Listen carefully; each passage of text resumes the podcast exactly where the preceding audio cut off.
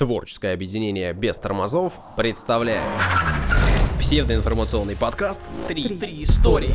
Три микрофона, три ведущих, три истории. Внимание, прослушивание шоу вызывает привыкание. Слушай подкаст «Три истории» и не говори, что мы не предупреждали. Добрый день, здравствуйте, это подкаст «Три истории». А день ли?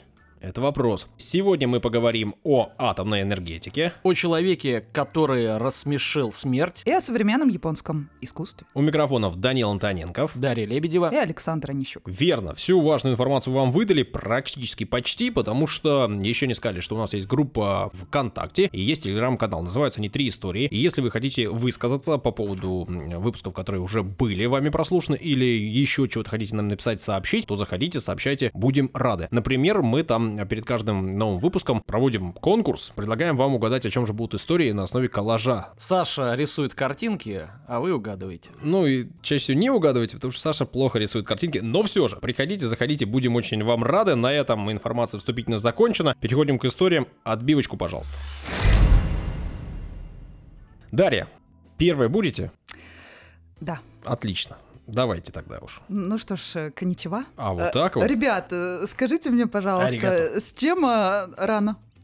Скажите мне, пожалуйста, с чем у вас ассоциируется, набросайте парочку стереотипов Япония. Сейчас мы набросаем. Оригами, кимоно, меч, император, что еще? Отлично, это все примерно в одной плоскости. Да. Сейчас же самураи, суши, Ронины. Да, Ронины, все верно, отлично. 47. Воспитание детей, да. Особая специфическая. Высокотехнологичность, землетрясение, сакку или что там? Да? Сакура? Может? Да, Сакура, извините. Или Саке. Как это я просто, совместил. Да. Значит, это Саке из Сакуры. Да. Запатентуем. Значит, что еще? Фудзияма. Да хватит уже, наверное. Васаби. Еще? Конечно же, аниме. Ладно, я думала, гейша хоть кто-нибудь из вас скажет. Гейша, отличные конфеты. Так, рекламу нам не проплатили. Поэтому слишком сладкие. А заплатили, я бы сказал, бы очень вкусные. Нет, мое мнение не продается. Да ладно, я даже не пробовал их, мне кажется, никогда. Так вот, речь сегодня пойдет о современном, популярном японском искусстве, искусстве аниме.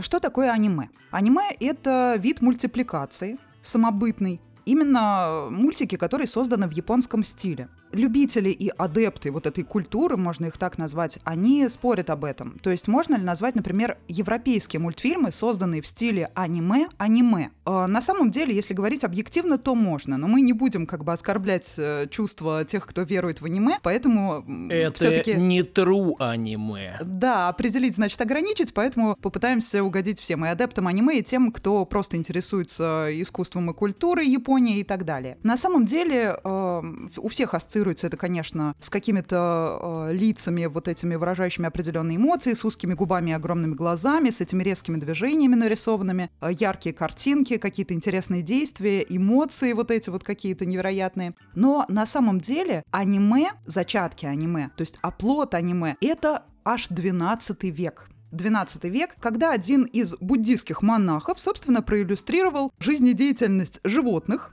Животных? Да, там всякие зайчики, еще там кто-то, и они, значит, в действии. Прыгают, бегают, всякие притчи, там все это было проиллюстрировано в одном из храмов, это хранится. Широкие глаза, узкие рты, потом они потели 3 капельками пота на лбу зайчим. Вот, нет, это появилось чуть позже, об этом я расскажу, точнее даже не чуть.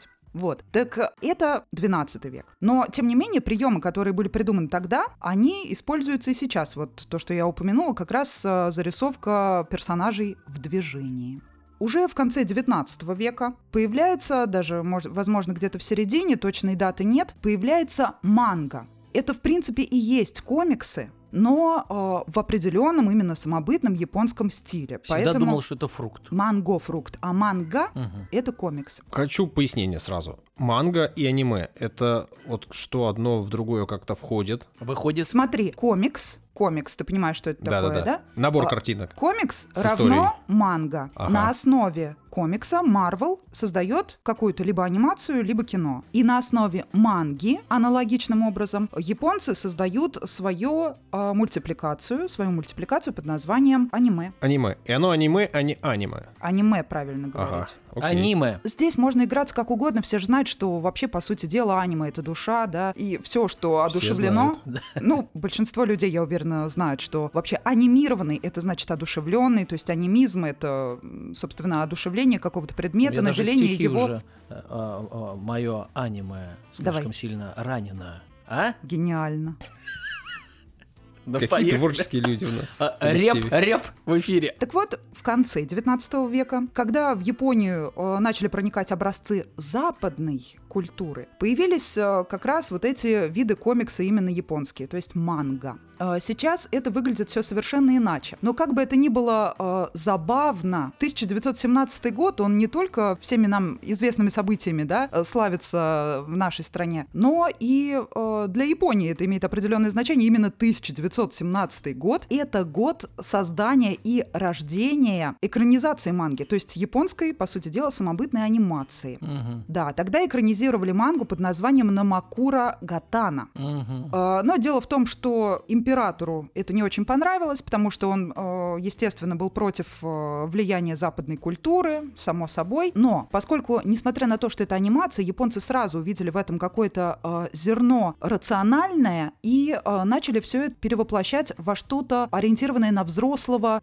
зрителя. То есть не только для детей это сразу стали создавать, а даже какого-то эротического характера стали делать аниме, и в том числе тогда Япония встала, все мы знаем, на путь милитаризма, и таким образом эти первую мультипликацию начали использовать в пропагандистских целях. Но это, в принципе, характерные эпохи, поэтому в это углубляться не стоит. Первые мультфильмы были достаточно такими конкретными, понятными. В первой половине 20 века, естественно, японская анимация не была так сильна. Помимо всего прочего, в этот момент, как раз в 20-е годы, появляется продукция Уолта Диснея. Как с ней конкурировать, непонятно. У Японии не так много средств было. Тем более, как уже Даня отметил, по поводу землетрясений, в 1923 году Япония стала жертвой движения земной коры, то есть одно из самых мощнейших землетрясений в истории, Канто, практически уничтожило Токио и Якогаму. Первые звуковые фильмы появились в 29 году 20 века, а в 32-м цветные. И, как я уже сказала, тогда была достаточно слабая японская анимация. Но в то же время, именно в 32-м году, в эти годы появляется первая студия, которая специализировалась именно только на анимации, Масаока Film Production. До нее каждый мультфильм рисовал один автор, поэтому они были достаточно короткими, а здесь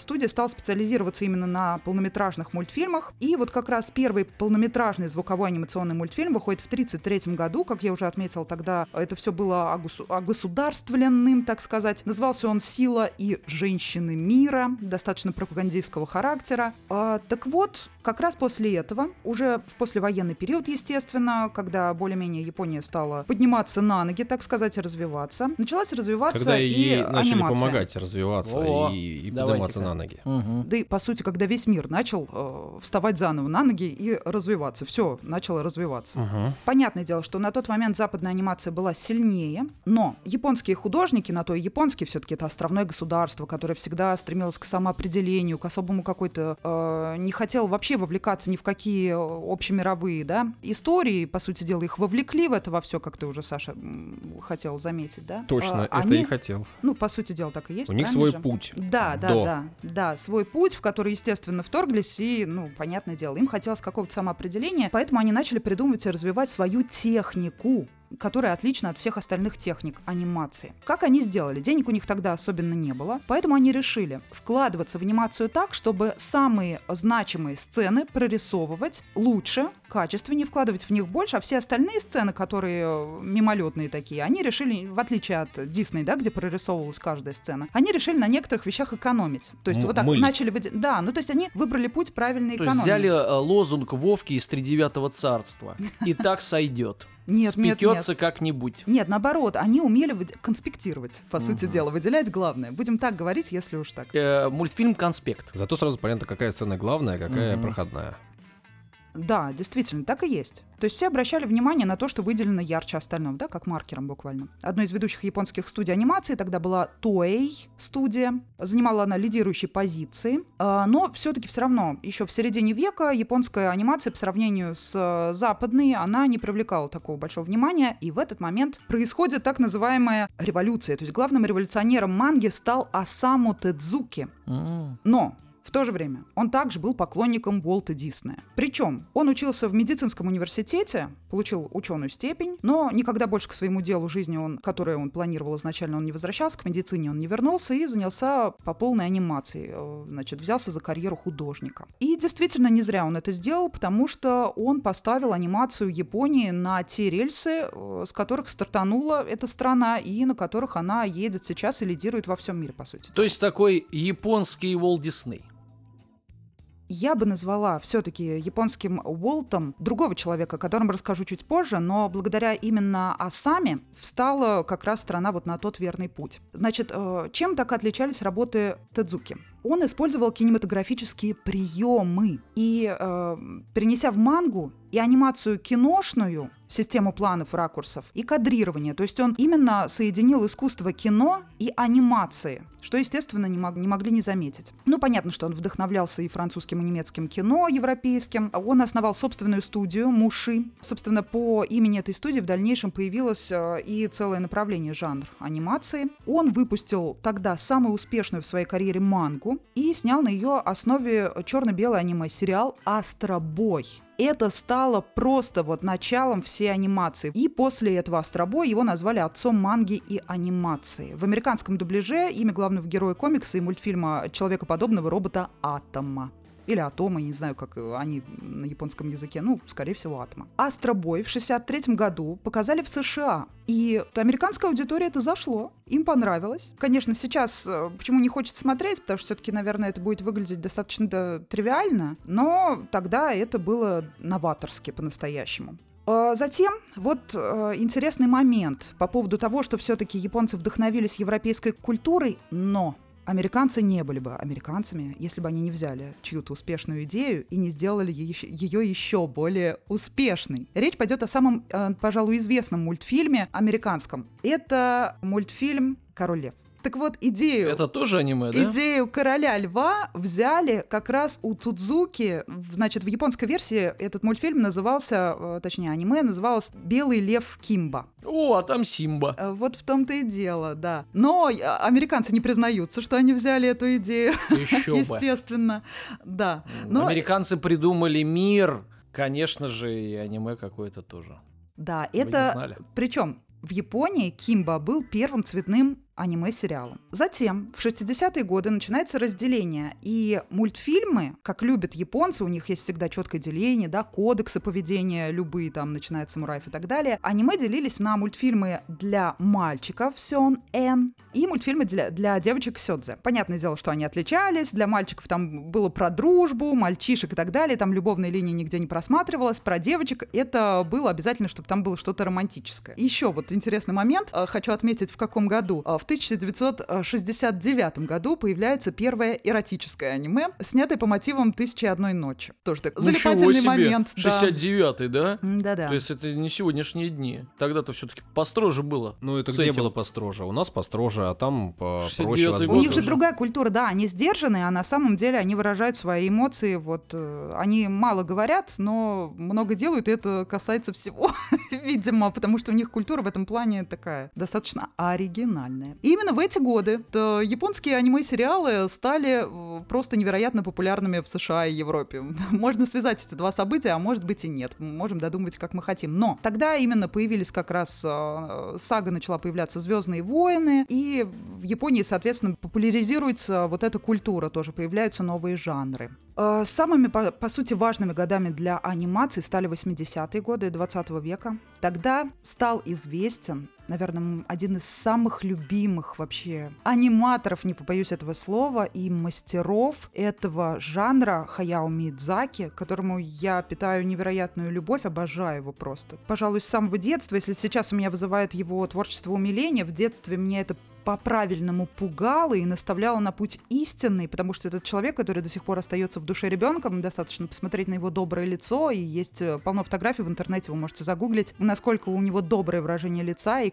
можно даже, там есть фотографии, где он за, собственно, делом своим, это очень мило. А что пугало? А ты смотрел его мультфильмы? Ну, некоторое количество смотрел. Ну, вы фанаты, конечно. Миядзаки, это же очень круто. Ну, в детстве, если ты посмотришь, там достаточно страшная анимация. Нет, ну, для ребенка маленького. Познакомился сейчас с ним уже не страшно, в годы университетские. А, ну понятно тогда. Вот это правильно. Да ладно, Саша начала в университетские годы просмотр 69-го года аниме. Вот когда вот эта революция случилась. Я учился в университете кино и телевидения, и у нас были очень такие ребята, которые сказали: в смысле ты не знаешь, кто такой Миядзаки? Как это вообще возможно? Действительно. И, в общем, по-моему, тогда диски еще были, мне накидали дисков, притащили целую гору, и я посмотрел, это круто. Даже тогда стало для меня круто, и круто до сих пор. Да. А потому что все было сделано с душой. Аниме с душой, да? В итоге Хаяо Миядзаки действительно стал самым популярным японским режиссером-аниматором в мире. Он создал студию Гибли, выпустил, значит, самый популярный тогда мультфильм «Навсикая из Долины ветров». Затем появились еще там самые классные вообще мультфильмы. Один из моих любимых — «Мой сосед Тоторо». Это вообще 88-й год. 88-й год. Я сейчас его смотрю так, будто бы он создан вчера. Это просто уникальная какая-то штука. «Ведьмина служба доставки» потом появилась в 89-м. Работы были...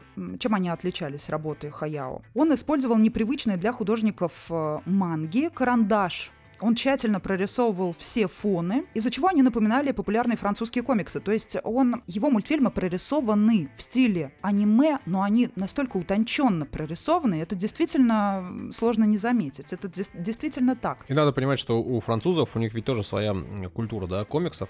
Да, французы тоже очень любят, вот, чтобы к ним не вторгались, любят обособленность вот эту. Да, и они всегда спорят за то, где больше всего любят комиксы, там, в США или во Франции. Они вот говорят, что Франция. Да, вот настоящая родина комиксов. В общем, еще что примечательно, отсылка к моей одной из предыдущих историй, имя своей героини режиссер взял вот для «Навсекая из Долин ветров» из поэмы Гомера «Одиссея», потому что так звали дочь царя Фиаков Алкиноя. И тоже интересно, потому что она увлекалась насекомыми, что связано с древней японской легендой. Дело в том, что японцы, они исповедуют в основе своей синтоизм, но все это связано, естественно, он развивался в большой взаимосвязи с буддизмом, он впитал в себя, да, все это. Но, по сути дела, синтоизм, то есть это политеистическая религия японская. То есть это, по сути, вот связь с анимизмом как раз, то есть когда обожествляются природные силы. И все это в мультфильмах, в том числе Миядзаки, как раз-таки очень ярко прослеживается. Все это обожествляется. Духи природы, леса. И вот самый, наверное, классный мультфильм в этом плане — это «Мой сосед Тоторо». Вы смотрели? Я да. Нет, ну подождите. В «Легенде об Аанге» там же разные стихии. Там вода, огонь. Я к этому... И медные трубы. Не, я к этому веду, что это там как раз-таки вот все стихи, Данил, обожествления. Это единственный стихи. Мультик, да, который вы смотрели? Нет, я действительно смотрел только это, но я еще слышал, что есть такой «Гангрейв» еще есть. Сериал. Без понятия, о чем. Их великое множество. Но я сегодня упоминаю только самые легендарные, поэтому... Если говорить про Тоторо, это дух леса, по сути дела, с которым встречаются сестренки Мэй и Сацуки. Они вместе с отцом переезжают, значит, в загородный домик, мама у них заболела, они к ней ездят, там все это очень драматично. Так вот, я хотела спросить, Саша, раз ты смотрел этот мультфильм, ты помнишь, как выглядит Тоторо? Ну, я смотрел, но не помню так вот четко. Значит, это симбиоз трех животных. Тануки, енота-оборотня, кошки и совы, потому что Тоторо живет на дереве, мы ночью его видим, он с большими глазами, а появляется он периодически на остановке с зонтиком над вот этой девочкой, главной героиней. А имя, собственно, происходит от Тотору, то есть тролль. Все очень просто на самом деле. Причем очень обидно, сначала эта картина никому не зашла, но после того, как начали создавать игрушки, мягкие в том числе, в виде Тоторо, все, естественно, то есть от обратного пошли. Они начали плясать от игрушки, она стала популярной, все начали смотреть мультфильм, и мультфильм получил вторую жизнь и приобрел, собственно, ту самую популярность, которой обладает и по сей день. Из мультфильмов я знаю такого персонажа, пингвиненок Пороро. А, это я тоже помню, да. А вот Тоторо не знаю. И, кстати, вот что стоит отметить, что вот эта вот история, она, по сути дела, снята, точнее, проиллюстрирована. Речь идет о городе Такарадзава, Исикава, где жил сам Хаяо Миядзаки. То есть это по аналогии с Туви Янсен, которая иллюстрировала, своих персонажей, прорисовывала там же, где она сама жила. То есть это вот дети в душе, которые вспоминают. Они делают все по-настоящему, вот от большого своего сердца. Это здорово. А еще классно, Саш, тебе должно понравиться, что в мультфильме есть забавный персонаж Котобус. Жители Японии верят, что кошки при достижении определенного возраста умеют волшебным образом менять свою форму. Этот процесс называется баканеко. И форму? Вот... кошки, то да. есть она становится кубом или что-то. И в этот раз, вот в этом мультфильме, кот стал котобусом, который, собственно, спасал главного персонажа, девочку, и отвозил ее туда, куда нужно. Прикольно. Котопёс есть, а вот котобус тоже есть. Что-то новенькое. Ну, один из самых известных мультфильмов — это «Унесённые призраками». Что уж об этом говорить. Я думаю, все тоже связано с мифологией. Его как раз в подростковом возрасте отлично посмотреть. Наверное, не стоит... То есть Саша пойдет сейчас как раз, да, зайдет? Всем пойдет. В любом возрасте. Чем отличается аниме от всей мультипликации мира, что аниме можно смотреть в любом возрасте, и ориентирован этот вид анимации на любой возраст. Так вот, «Унесённые призраками», не вдаваясь в подробности сюжета, посмотрите лучше, что об этом говорить. Он занесен в список величайших анимационных фильмов в истории. Кассовые сборы были огромными. Эта работа получила «Оскар» в категории «Лучший анимационный полнометражный фильм», «Золотого медведя» и несколько премий «Энни» анимационных, американских. Что еще интересно, да, как мы уже сказали про вот эти вот все эротические штуки. Значит, мы 90-е про них годы... мало говорили, насколько я понял. Да. Если только в Японии упомянули. Все это начало появляться в середине века, то мужская часть населения уже заснула. Отгадайте, когда все это хлынуло в нашу страну. Конечно же, лихие 90-е, да, они дали о себе знать. Именно в этот момент у нас появляются самые, наверное, я назову известные, это покемоны и Sailor Moon. Пустели дворы, дети прибегали к телевизорам и смотрели... Не очень эротические, честно говоря. Покемон! Ты просто... Нет, я не про покемона, а про Sailor Moon. Ну, я не смотрел этот девчачий сериал. Вот в том-то и дело, что нет, Саш. Потому что ты его не смотрел. А недавно я разговаривал с одним своим приятелем, и он говорит, да ты что, я даже с футбола убегал, когда начинал Sailor Moon. Потому что... Ладно бы ЧПДЛ. Когда девочки... Короткие юбки, они там прыгали, да? Все? Они не прыгали. А там были настолько вот эти красивые эротичные сцены перевоплощения девочек-школьниц в супергероинь, конечно, как все японцы любят, короткие вот эти юбки, что вот в этот момент перевоплощения там показывали силуэты женские. Еще что интересно, там рассказывают, то есть у нас особенно уроков полового образования в школах не было, у нас все умалчивали, все это до сих пор, мне кажется. У нас были отличные уроки образования на улице. Ну да. Так вот, как раз-таки в этом мультфильме показывают все виды взаимоотношений во всех вариациях, за которые сейчас за равенство и свободу бьются сейчас. По сути дела, в этом планете мультфильмы стали образовательным контентом на тот момент конца 90-х в нашей стране, когда все это было популярным. Это просто что-то невероятное, потому что там были несколько героинь, в том числе была Сейлор Уран, по-моему, и Сейлор Нептун. Ну, понятно, по планетам. Да, там было все настолько красиво и интересно, и необычно, но при этом совершенно не пошло. Это завораживало и мальчиков, и девочек, и, естественно, все с разной целью. Ну, как все смотрело. Феминизм, да? Там, то есть там главная героиня дамочки. По сути дела, этот мультфильм должны были сделать сейчас. Угу. Вот в том-то и дело. Сейчас его, по-моему, экранизируют. Его, кстати, я знаю, что его переделали, то есть сделали анимацию более свежей, совершенно в 2014 году. Я уже заценила. Там, конечно, саундтрек не тот, но все равно. Но выглядит это супер красиво, очень классно, можно вполне себе посмотреть. Вот, кстати, на тему, чем отличается. Вот вы никогда не задавали вопрос и ни с кем не обсуждали тему больших глаз в аниме. Почему они рисуют большие глаза? Мне кажется, всех волновал этот вопрос тогда, когда это все появилось. Есть такая шутка, что у японцев глаза не очень широкие, это вот типа такой вот ответочка, комплекс. Да, между прочим, это не шутка, да? Это действительно в нашей стране об этом говорят, мне кажется, на протяжении 30 лет, это действительно такой ответ, но на самом деле вот эту моду на большие глаза заложил как раз тот самый революционер Осаму Тэдзука в «Астробое», о котором я уже говорила, вот он ввел вот эту моду, понятное дело. Кроме того, поскольку японцы немногословны, и они особо диалогами не перегружают свою анимацию, свои мультфильмы, они все это делают ставки на большие глаза, которые выражают, как известно, все эмоции. Так глаза — зеркало души. Именно. И тут все вот вокруг слова аниме душа, да? Так вот, по поводу современных, для вас, возможно, будет интересно, жанров аниме, которые совершенно не похожи на то, что было ранее, для взрослых в том числе. Понятное дело, существуют жанры, которые сказочные кодома аниме там для маленьких, научная фантастика, потом про, значит, приключениях всяких там команд, это сентай, махо сёдзе, то есть девочки-волшебницы. Но есть и более интересные варианты для тех, кто любит погорячее. Это этти. Жанр аниме, ключевой особенностью которого является показ, собственно, эротических сцен. И не путать с хёнтаем.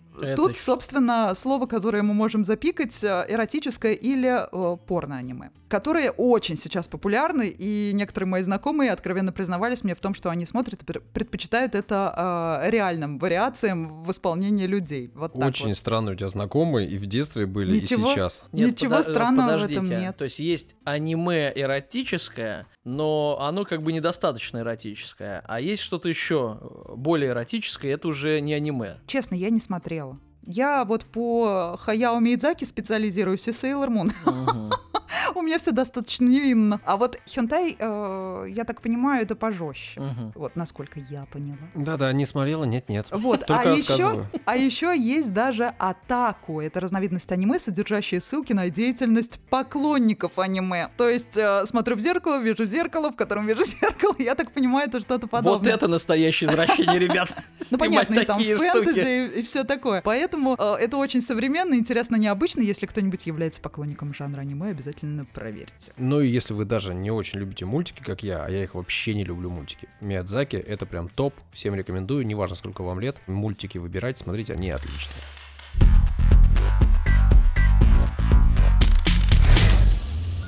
Данил, продолжайте, пожалуйста. Это я.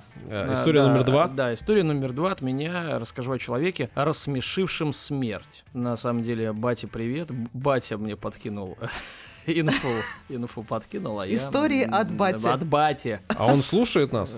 Не знаю. Но истории подкидывает. Истории подкидывает всю жизнь, да. Слушайте, это удобно. Да. Как вы относитесь к смеху? Ну, то коротко, пожалуйста. Хорошо. Вот так. А Даша смеется. Нормально пойдет. Но у нас вроде как, да, две такие истины, всем известные про смех, что смех без причины — признак дурачины. Ну, это в России так говорят, да. Смех продлевает жизнь, да? Ну, да. Казалось бы, то есть дураки живут долго? Ну, да, видимо. Ну, о первом, наверное, без причины признак дурачины, пускай думают слушатели, которые нас слушают, что, может, мы часто смеемся без причины. Но я предлагаю поговорить о втором, о том, как смех продлевает жизнь. Надо сказать, что человечество стало смеяться меньше. И по данным французского исследования, ну, исследование старое, но затронуло 50 лет. То есть 1930 год француз в среднем смеются 19 минут в день. 80-й год — 6 минут в день. То есть на примере вот одной нации в 6 раз человек стал смеяться меньше. Почему? Ну, непонятно, то есть исследование говорит. Другое исследование: ребенок смеется 400 раз в день, а взрослый — 15. Представляете? Мне кажется, я смеюсь только когда мы с вами вместе подкаст записываем. Нет, Даш, ты 400, все понятно. Нет, я все время с таким лицом, все мне все время говорят, высокомерным хожу. Да.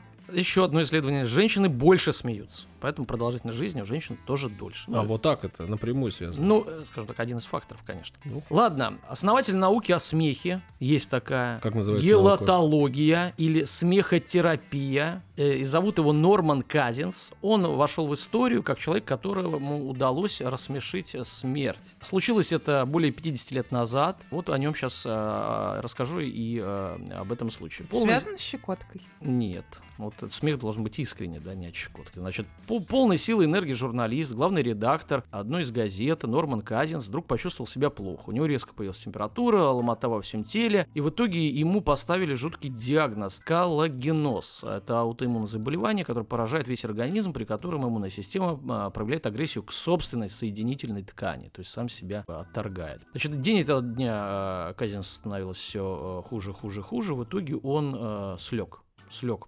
полностью, значит, и врачи, что самое грустное, ну, у них не было решения и не было лечения от этой болезни. Естественно, тоска, страх, обида на несправедливость у Казинса появились, и вообще перестал разговаривать с близкими, там, условно отвернулся и лежал себе в койке, ни на кого не глядя. Ждал своего часа. Да, мало того, говорили, что такие больные безнадежные, потому что всего лишь один человек из 500 выздоравливает. То есть шансов, как вы понимаете, да, немного. Нету, да. Значит, он вспомнил слова своего доктора Хицига о том, что организм мобилизуется на борьбу с любой болезнью, если его эндокринная система работает на полную мощность. А вот это все, чем он занимается, страх, уныние, там, депрессия. Подавляет. Значит, она угнетает деятельность эндокринной системы. В ответ на негативные эмоции надпочечники выделяют гормон стресса, адреналин и норадреналин. И они попадают в кровь, разносятся по всему телу. И когда их слишком много, они действуют разрушительно. И размышления Казинса привели к такой мысли, что если отрицательные эмоции угнетают эндокринную систему, то положительные будут стимулировать. Укреплять, да. Значит, причем вот этот стимулятор, да, его не надо покупать, не надо искать в аптеках, а надо всего лишь, ну,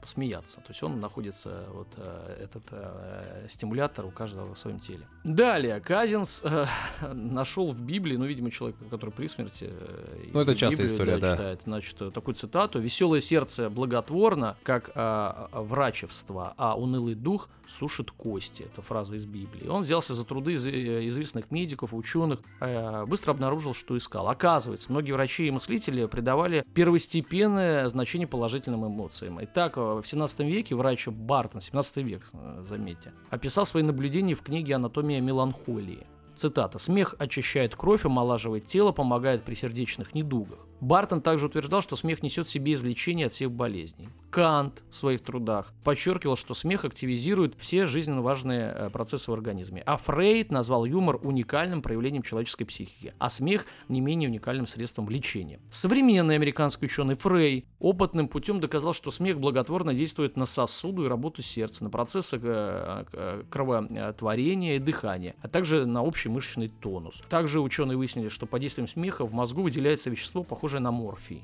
Оно становится своего рода анестезией. Но вернемся. Несмотря на протесты врачей, считавших его безнадежно больным, Казинс выписался из больницы. Хотя, ну, а что лежать, если тебе помощь не оказывают? Да, переехал в номер гостиницы, снял номер, чтобы ничто ему не напоминало о болезни, чтобы не было врачей, там, медсестер, других больных. Ну, то есть сменил обстановку для начала. С ним остался вот этот самый только доктор Хицик, который ему и стал близким другом во время лечения, они сблизились. Значит, он одобрил идею Казинса использовать смех для активации биомеханических реакций. В гостиничный номер был доставлен кинопроектор и лучшие комедии, а также книги веселые. Значит, Казинс почувствовал себя невероятно счастливым, когда 10 минут, пусть и хоть и вынужденного смеха, да, то есть как бы надо было включать, чтобы себя там развеселить, и они давали ему вот тот самый эффект морфия, да, то есть у него уже не болело. После того, как более утоляющее действие смеха заканчивалось, сиделка вновь включала кинопроектор, и все по новой. Так продолжалось несколько дней. Страшные боли перестали мучить, эффект вот от смеха уже был доказан анестезирующий. Далее нужно было узнать, сможет ли смех оказать не только обезболивающее, но и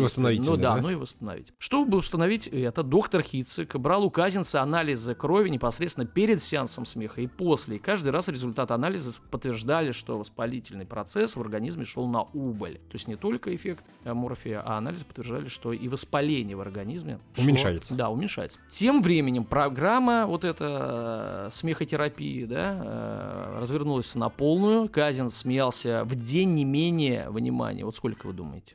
Сколько может в день смеяться? Вот 10 даже вынужденно... часов. Ну, это перебор. Ну, 6 часов. Вот он. 6 часов. Ну, то есть смеяться 6 часов. Значит, его глаза опухли от слез, сообщается. Значит, но это были слезы выздоровления. Через месяц Казинс смог уже без боли пошевелить пальцами рук. До этого состояние было совсем тяжелое. Да. Потом даже двигаться стал в кровати. И наступил момент, когда он встал, смеясь. И пошел на стендап. В следующий раз расскажу. Да, значит, много месяцев, конечно, он не мог поднять руку, там достать достать книгу, но все равно и дрожи в коленях были. Но постепенно он месяц от месяца, его здоровье улучшалось, подвижность суставов увеличивалась, боли исчезли, неприятные ощущения только остались в коленях и одном плече. Пальцы уже лучше двигались, он мог уже даже играть на инструментах, он там музицировал. Значит, играть... Доктор, а я смогу играть на пианино? Я прям это все представила, как в комедии какой-то, да? Ну, то есть он все это такой... Сразу такой начал наигрывать. Ну, начало-то было так себе, да? Трагичное. Ну, в итоге он уже стал играть в большой теннис, и на лошади скакал, и поворачивал шею. Кстати, ну, прогнозы-то были, что вообще полная неподвижность, да, и навсегда. Ну, если соединенная ткань. Да, и, значит, в итоге у Казинса, как потом он рассказывал, да, он выздоровел, как мы уже понимаем, он рассказывал, что на самом деле он вот вспоминает свою жизнь, и еще заметил такую штуку, что когда лежал в санатории для туберкулезников юношей, он обратил внимание, что пациенты-оптимисты, ну, выписываются и выздоравливают быстрее. Последние свои годы жизни он преподавал в медицинской школе Калифорнийского университета Лос-Анджелеса, вот это УКЛА. И он был, наверное, единственным преподавателем без медобразования. Он учил молодых врачей активизировать целительный бойцовский дух в каждом пациенте. То есть, я бы сказал, даже не преподаватель, а какой-то наставник, да? То есть он делился опытом своим. Воду заряжал. Мы, когда говорим что про заряжание воды, это как бы, ну, не доказано, а тут человек выздоровел. И мало того, анализы брали, что воспаление, скажем так, после сеанса смеха уменьшалось. В 1976 году, 1900, Казинс издал автобиографию «Анатомия болезни с точки зрения пациента». Естественно, книга произвела фурор, и там он, опираясь на собственный опыт, показал, что положительные эмоции могут вылечить даже просто безнадежных больных пациентов. Ну, вот так вот. Как у нас все складывается?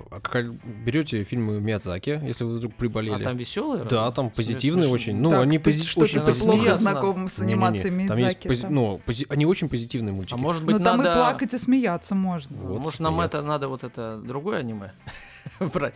Да, вам точно надо другое аниме, ребят. Я лично, когда комедии смотрю, вот у меня вот прям такого смеха вот не возникает. Бывают хорошие комедии, ну, поржешь в голос, но чтобы 6 часов смеяться... Ну да, как это? Я тоже не могу представить. Сел, чтобы смеяться. Вот болтать, да, всяком. Над битвой экстрасенсов можно вот только смеяться. Вот без устав. Вот это да, вот это действительно смех. Берете 12 сезонов. Без устав. Ну это вообще можно, мне кажется. Может еще известный телеканал порадует нас. Это можно не выздороветь, а умереть от смеха тогда. В общем, ребят, смейтесь, да. Минимум у вас будет анестезия, да, если что-то болит спина или подагра мучает при плохой погоде. Продолжаем. Третья история. Ну, так наш подкаст называется. Она будет смешной? Нет, скорее всего нет. Но как всегда она начнется с предыстории. Без этого я никак не могу обойтись. И как всегда я, перед тем как начать запись, начал готовиться и полез по сайтам изучать, смотреть, что же в мире происходит интересного. В этот раз по сайтам, обычно в библиотеку. Нет, обычно я по сайтам нахожу какой-то интересный заголовок, а потом уже в библиотеку. Как вот это шок, 100%, инфосотка там, обязательно к просмотру. У вот Саши такие... свои люди в библиотеке есть просто, мне кажется. Углеродный след. Слышали такое, значит, словосочетание? Carbon footprint. Footprint, нет. Нет. Углеродный след не слышали? Это... Сейчас везде об этом говорят и нет, все. Нет. Ну, это, значит, совокупность всех выбросов парниковых газов, которые производит либо человек, либо при производстве какого-то товара. И сейчас все озадачены тем, чтобы сокращать парниковые газы, соответственно, сокращать и углеродный след. В Китае особенно. Вообще везде, но это вот очень популярное сейчас такое словосочетание. Об этом все экологи сейчас говорят, все люди, которые думают о природе. Ну, и я, значит, увидел следующий заголовок. В Великобритании начали производить алмазы из воздуха. Прикольно. И у них при этом отрицательный углеродный след. Тут все сошлось, нельзя было пройти мимо. Значит, увидел я эту статью на сайте nakedscience.ru, и, значит, там написано следующее, подзаголовок. Британский мультимиллиардер, ну, если он алмазы из воздуха делает, то, в принципе, все понятно, и экоактивист Дейл Винс объявил, что его предприятие готово производить экологически чистые алмазы. Необходимая для этого энергия будет поступать из зеленых, ну, конечно же, электростанций, но сырье прямо из воздуха будет браться. То есть берешь воздух, немножко энергии и получаешь алмазы. Ну как немножко? Нормально. Я думаю, что алмаз будет в итоге дороже, чем реально его там искать в земле. Ну значит... Это же надо спрессовать так углерод, который в маленьком количестве, как я понимаю, в воздухе имеется, да? Вы же понимаете, если, значит, люди говорят о зеленых электростанциях и о углеродном следе, тут вопрос не в цене, да, нет, а в чистоте. Почему? Есть зеленая электростанция. Назвать? Вот об этом я вам буду сегодня говорить. Гидро. Деньги из воздуха. Да, специалисты компании вот этого самого Дейла Винса посчитали, что для добычи традиционным способом одного карата алмазов необходимо переместить огромное количество туда-сюда всякой породы, потратить 4000 литров воды, туда-сюда. Ну и суммарные выбросы углерода составят более 100 килограммов. Я твою породу туда-сюда перемещал. Вот, да, все верно. Конечно же, у таких предприятий, таких компаний всегда есть звучное название. Тут он называется Sky Diamonds, алмазы из воздуха, да, вот это все. Like a diamond, это уже Риана пошла, да? Diamonds are forever. Я все-таки Риану. Значит, специальный реактор наполняют метаном, обогащенным углеродом. Угу. Поднимают температуру до 8000 градусов. Нормально. Ну и вокруг предварительно размещенного центра кристаллизации, то есть маленького алмазика, начинает расти тот самый уже алмаз настоящий. Почти вот. Как выращивание жемчуга, да? Там же тоже песчинку какую-то. Ну да, но там засовывают специально же все-таки в устрицу, а здесь в реактор. Ну вот, и этот алмаз, получаемый, он прям идентичный и натуральный. То есть он ничем не уступает и даже специалисты не отличат. Да. Значит, интересно также, что необходимо для вот этот метан, который наполнен углеродом, они его собираются из воздуха обычно брать, вроде как все это возможно. Ну, тут тоже немножко энергии понадобится, потому что и дождевой влаги. Но все типа. Говорят, у нас метана много из-за крупного рогатого скота. Ну, можно сразу на ферме это делать. Все можно на ферме. Зеленая энергия, главное, чтобы была в достатке. Ну и, конечно же, я тут задумался, что такое зеленая энергия вообще? Что такое зеленая электростанция? Это же тоже всегда интересный разговор. Ну и полез изучать, смотреть и стучать. Стучать клавишами, так сказать, потому что заинтересовался. Ну, и зеленую симфонию написал. Ну, практически. Вышел на тему, которую я озвучил раньше, атомная энергетика. Почему? Так, подожди, а про алмазы все, что ли? Ну, это была затравочка. Затравочка? Да. Так бриллиантами нас осыпали. Сыпь, пожалуйста. Мало. Значит, доля зеленых электростанций составляет примерно 7% вырабатываемой во всем мире энергии. Угу. Но если не считать еще гидроэлектростанции, которые тоже можно причислять к зеленым, на гидро выходит 16%. Вот почему нельзя? Расскажу вам сейчас об этом. Но всегда идут споры по поводу этих самых зеленых и чистых электростанций. Выбросы углекислого газа, их же можно посчитать и непосредственно при производстве электроэнергии, а можно еще посчитать на весь цикл производства и оборудование электростанции и на момент выработки энергии. Значит, выбросы углекислого газа в граммах на киловатт-час в пересчете на весь цикл есть такая табличка. И вот я нашел. Значит, если это угольная электростанция, то это 820 грамм. Если 800, это... почти кг. Так. Да. Если газовая, 490. Два раза меньше. Если вы используете вместо газа или угля биотопливо, ну, то есть берете... делают сейчас, насколько я понимаю, из... кукуруза. По-моему, делают из сои, делают специальное топливо дизельное. И вот в этом случае 230 грамм. Солнечная энергия 41 грамм. Ну, то есть батареи сделать вот эти самые не так, чтобы совсем просто. Ну, а вот как, мне интересно, они высчитывают грамм, потому что, ну да, при производстве, условно, солнечных панелей и так далее, нужно будет там затратить металлы, энергию. Все остальное. Но это же будет долго работать. Или они высчитали, да? Да, на весь цикл. Срок жизни. Эксплуатации, да? Весь цикл жизни. Понял. Так, вот. Гидроэлектростанции 24 грамма. Ветряная... То есть гидро круче даже солнечная. Ну, пока самая чистая, 24. Ветряные электростанции, но это именно те, которые вот самые эффективные, которые находятся на берегу, там, где сильно дует и постоянно в одном направлении, там 11 грамм, а АЭС 12. Во! То есть как бы АЭС это практически... Как самые эффективные ветряные в смысле выброса. Единственная загвоздка, что если АЭС навернется, и навернется ветряная, разница есть все-таки, да? Поговорю об этом обязательно тоже. Значит, в целом, как выглядит сейчас производство энергии в мире? Значит, примерно 11% занимает та самая ядерная энергетика, ну, всего-навсего от всей выработки энергии. Значит, уголь и литор в 40%, газ 23%, нефть 4%, 11%. Ну вот как-то так. Ну то есть не так, чтобы много, да, 11% занимает ядерная энергетика, которая в принципе чистая. Значит, в России на 2019 год доля выработки АЭС 19%, то есть у нас в России непосредственно до 19% всей энергии вырабатывается на АЭС. А в мире 11%. То есть мы почти 11. В два раза выше, чем обычно в мире. Да, да, но при этом в США, например, 20% электроэнергии вырабатывается примерно. В Китае всего-навсего 4%, но они строят сейчас станции. А вот во Франции она является лидером. Вот как думаете, сколько там процентов вырабатывается на АЭС? 31. Дарья. Дарья. 35 хотел сказать. 75. Ого. 75% энергии во Франции вырабатывается на АЭС. При этом Франция является в Евросоюзе той страной, которая... Будьте мои французики!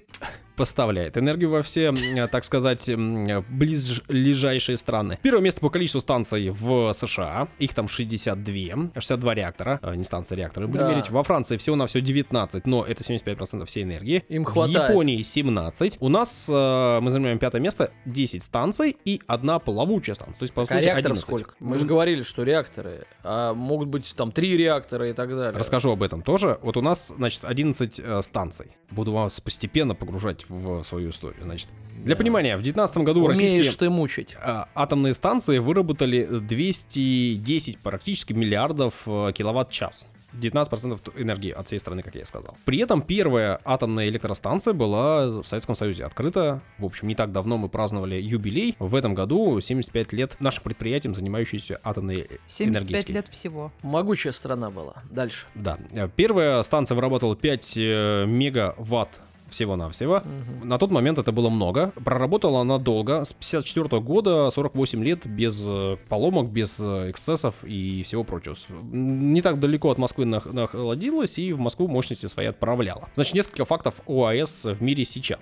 Значит, самый мощный энергоблок находится в Тайшаньской АЭС, это в Китае. Их там два, они одинаковые, по 1750 мегаватт. Они были подключены в 18-19 годах, то есть совсем недавно. Крупнейшая в мире АЭС — это Касивадзаки Карива, Япония. Япония. Да, там 7 блоков. Касивадзаки Карива. 7 блоков, и суммарно они выдают 8212 мегаватт. Ну и были запущены постепенно с 85 по 96 годы. Ну а 27 октября 2018 года с подключением к сети 4 блоков Тяньваньской АЭС, это тоже в Китае, причем сделали ее специалисты Росатома, наши ребята. Вся суммарная мощность, которую стали вырабатывать АЭС, составила 400 гигаватт. Ну вот я знаю, что вы любите считать, Данил, и считать в моих историях много. Вот посчитал, что это, значит, гигаватт — это 10 в 9 степени. Пересчитал, значит, сколько было при первой станции, сколько она, 5 мегаватт, да, и сейчас 400 гигаватт, 80 тысяч раз возросла количество энергии, вырабатываемой АЭС. Ну а как? С ума зайти. А помните первые, ну, просто аналогия другая, с памятью, да, помните дискеты? Сколько они там могли? По-моему, 1,5 было метра, да? Ну вот, 80 тысяч раз. Понятно. Не слабо. Как вообще работают АЭС? Все, в принципе, я думаю, что более-менее знают, но если вдруг что, напоминаю, так тоже бегом, не углубляясь во все это дело. Есть топливо, которое используется на этих самых станциях. Уран-235 в основном. Иногда еще используется плутоний-239, но вот у нас уран-235. Важно понимать, что это не просто таблетки урана загружаются туда. Это специальное подготовленное вещество, оно обогащено ураном всего-навсего там порядка 5%. Это к вопросу о том, что если взорвется станция. Для этого должно быть огромное количество нештатных ситуаций произойти, они должны случиться циклически, и, в общем, практически специалисты утверждают, что это крайне сложно сделать. И подобные аварии, что случились на территории Советского Союза, они крайне мало вероятны. Японии. Про Японию обязательно поговорим тоже. Реактор. Первое и главное, в реакторе происходит реакция, управляемая ядерная, и вырабатывается огромное количество тепла. Это тепло с помощью специального вещества, их некоторое количество разновидностей бывает, переводится в тепловую энергию, которая испаряет, превращает в пар. Пар генераторы крутят, генераторы вырабатывают энергию. Очень простая схема, на бумаге вообще в 3 строчки укладывается. Понятно, что технологически это все посложнее, это огромное количество зданий, они должны работать синхронно, сам реактор находится в толстом коробе, из бетона, железобетона, конечно же. Ну и существуют, значит, АЭС одноконтурные, двухконтурные и трехконтурного типа реакторы. Соответственно, где вода радиоактивна, где вода не радиоактивна, где вовсе не вода используется. Ну это вот так вот в общей сложности. Ну у нас в Ленинградской области, мы в Питере пишемся, есть в Сосновом Бору электростанция, да? Есть такой, да. АЭС. Там, значит, одноконтурная станция. Есть в Мурманской области и, в общем, у нас, как я сказал, 10 стационарных и одна плавучая не так давно была запущена. Еще две строятся в Ленинградской области. Строят еще там же, в Сосновом Бору. О, ничего себе. Да, и, значит, в Курской строятся еще два энергоблока, но они идут на замену тем, что существует. То есть не прибавят ничего? Нет, ну да. Вот на данный момент 30 гигаватт в России только вырабатывается, в 6 тысяч раз больше, чем, значит, в 54 году. Про реакторы так и не сказал, сколько у нас реакторов. Сказал 11, да. Везде говорил про реакторы, 60 реакторов, а у нас, говорит, 11 станций. Да, а можно пересчитать в реакторы, где-то один, где-то два. Честно говоря, вот не взялся эту информацию. Поехали. Современная АЭС — это, в принципе, безопасная штука, вот то, о чем вы спрашивали, да. И считается, что даже падение самолета не страшно станции. И это не просто считается, а американцы после 11 сентября проводили такие расчеты, специально считали самый тяжелый Боинг в самой большой скорости, что будет, если врежется в самое слабое место станции. Ничего не будет, потому что станция находится в бетоне, железобетоне, самолеты легкие. Хорошо, а если целенаправленно там пойдет война, уничтожать, кидать бомбы, ракеты? Да, значит, если будут кидать бомбы, ракеты, тоже ничего не случится, потому что само по себе, как я и сказал, во-первых, используются не взрывоопасные вещества, а используются слабо обогащенные. Ну, то есть тот уран, который в атомных бомбах, он не тот уран, на который там... Нет. Но, с другой стороны, радиоактивность все равно будет распространяться. То есть, может, взрыва-то там не будет. Но... О радиоактивности тоже надо разговаривать, и о том, как она распространяется. Понятно, что это не самая безопасная вещь, если ее взрывать специально, но если на вас будут кидать ядерные боеголовки, то, в принципе, у вас там радиоактивность будет так и так. Поэтому, опять же, важно, в каком состоянии находится станция, в рабочем или не в рабочем, она достаточно быстро глушится. И вот к вопросу о Фукусиме. Значит, Фукусима находится в Японии, и это место, где бывают постоянно землетрясения. В том месте тогда произошло землетрясение. Землетрясение в 9 баллов. Это очень сильное землетрясение. Станция пережила ее отлично. Никаких повреждений, никаких проблем не возникло. После этого возникла волна цунами. Волны было две. Первая высотой 4 метра, и ее станция тоже легко пережила, потому что там была 6-метровая защитная стена. А вторая волна была крайне сильная, и она была 15-метровая. Она перешагнула эту стену, и дальше в чем была проблема? Во время землетрясения станция остановила свое действие, были запущены системы охлаждения. В принципе, ядерные реакции уже были прекращены внутри реактора. Но охлаждение происходит моментально. Охлаждение требует внешней подачи энергии для того, чтобы охладитель продолжал циркулировать в системе. Так как было землетрясение, так как было цунами, некоторые станции, подача электроэнергии на станцию была прекращена. И для этого есть дизельные электростанции, генераторы, которые стоят. Но в плане станции было так сделано, что они были в подвалах. И их, в первую очередь, затопило. Выключились генераторы, которые должны были гонять охлаждающее вещество по контурам. И произошел перегрев, и он перегрелся, и от этого произошли проблемы. При этом Всемирная организация здравоохранения у себя написали исследование, очень серьезное и большое, и написали следующее. Дозы, полученные из-за аварии, так малы, что последствия будут невозможно находить, и они будут находиться ниже уровня, который можно обнаружить или статистически измерить. Да кричали же, что там пошла вода, там чуть ли не в Калифорнию. Там вот пошла вода, но общий уровень, значит, загрязнения в 2 раза ниже почти, чем в Америке обычный. То есть все эти загрязнения... В Америке грязно. Ну, на разных участках нашей планеты по-разному в этом смысле. Значит, что еще? Например, также землетрясение было в 1988 году, 7 декабря случилось это в Армении. Вы знаете, страшное землетрясение, 25 тысяч человек погибло. Вот вы любите эти цифры. Значит, что ты из меня делаешь, как маньяк? Люблю эти цифры. Мне для кажется, статистики. Так как Саша цифры и статистику любит, не любит никто. Нет, я люблю только цифры погибших. Саша это хочет сказать. Нет, Даня считать любит. Да. Но это не так плохо. 5,5 баллов было в месте, где находится станция. Станция ее пережила отлично, никаких повреждений не было. Но, как вы понимаете, 88 год, и был большой страх у людей, тех, кто не является специалистами, а работал на работал на станции, но не являлся специалистами. Поубегали оттуда все. Пришлось даже с Мурманской электростанции в итоге атомной электростанции привозить туда специалистов. 88 год, тяжелая ситуация вообще в стране, в Советском Союзе, и станцию решили заморозить. Разобрали даже первый энергоблок, вроде как проверяли на то, насколько он его пережил. Оказалось, что он вообще никаких повреждений не имел. Станция, в общем, в итоге, по-моему, там в середине 90-х восстановили второй блок, запустили, он работает и до сих пор приносит там огромное количество процентов энергии всей Армении, а могли бы пользоваться двумя, потому что они оба не пострадали. Так что станции, в принципе, сейсмическая опасность им не страшна, самолеты врезаться им не страшны, ну а если ядерным оружием будут взрывать, то, извините, вам и так будет не сладко. В общем, зеленая энергия — это интересно, но пока оказывается, что самая зеленая, самая интересная — это атомная. Есть еще куча информации, которую я вам выдам как-нибудь еще, там много интересного. Три истории мы рассказали. Осталось напомнить вам, что группа ВКонтакте называется «Три истории», телеграм-канал «Три истории». Ваши комментарии, если вы хотите оставить любые, туда. Там же активность. Вайбер, WhatsApp, ICQ, Skype. Данил, для этого нужно оставить номер. Вы готовы это сделать? И все это через Explorer, пожалуйста, поищите. Explorer. Прощаемся? Или вам еще есть что сказать? Нет. Тогда я скажу пока-пока. Всего хорошего. Эксплорер. Что?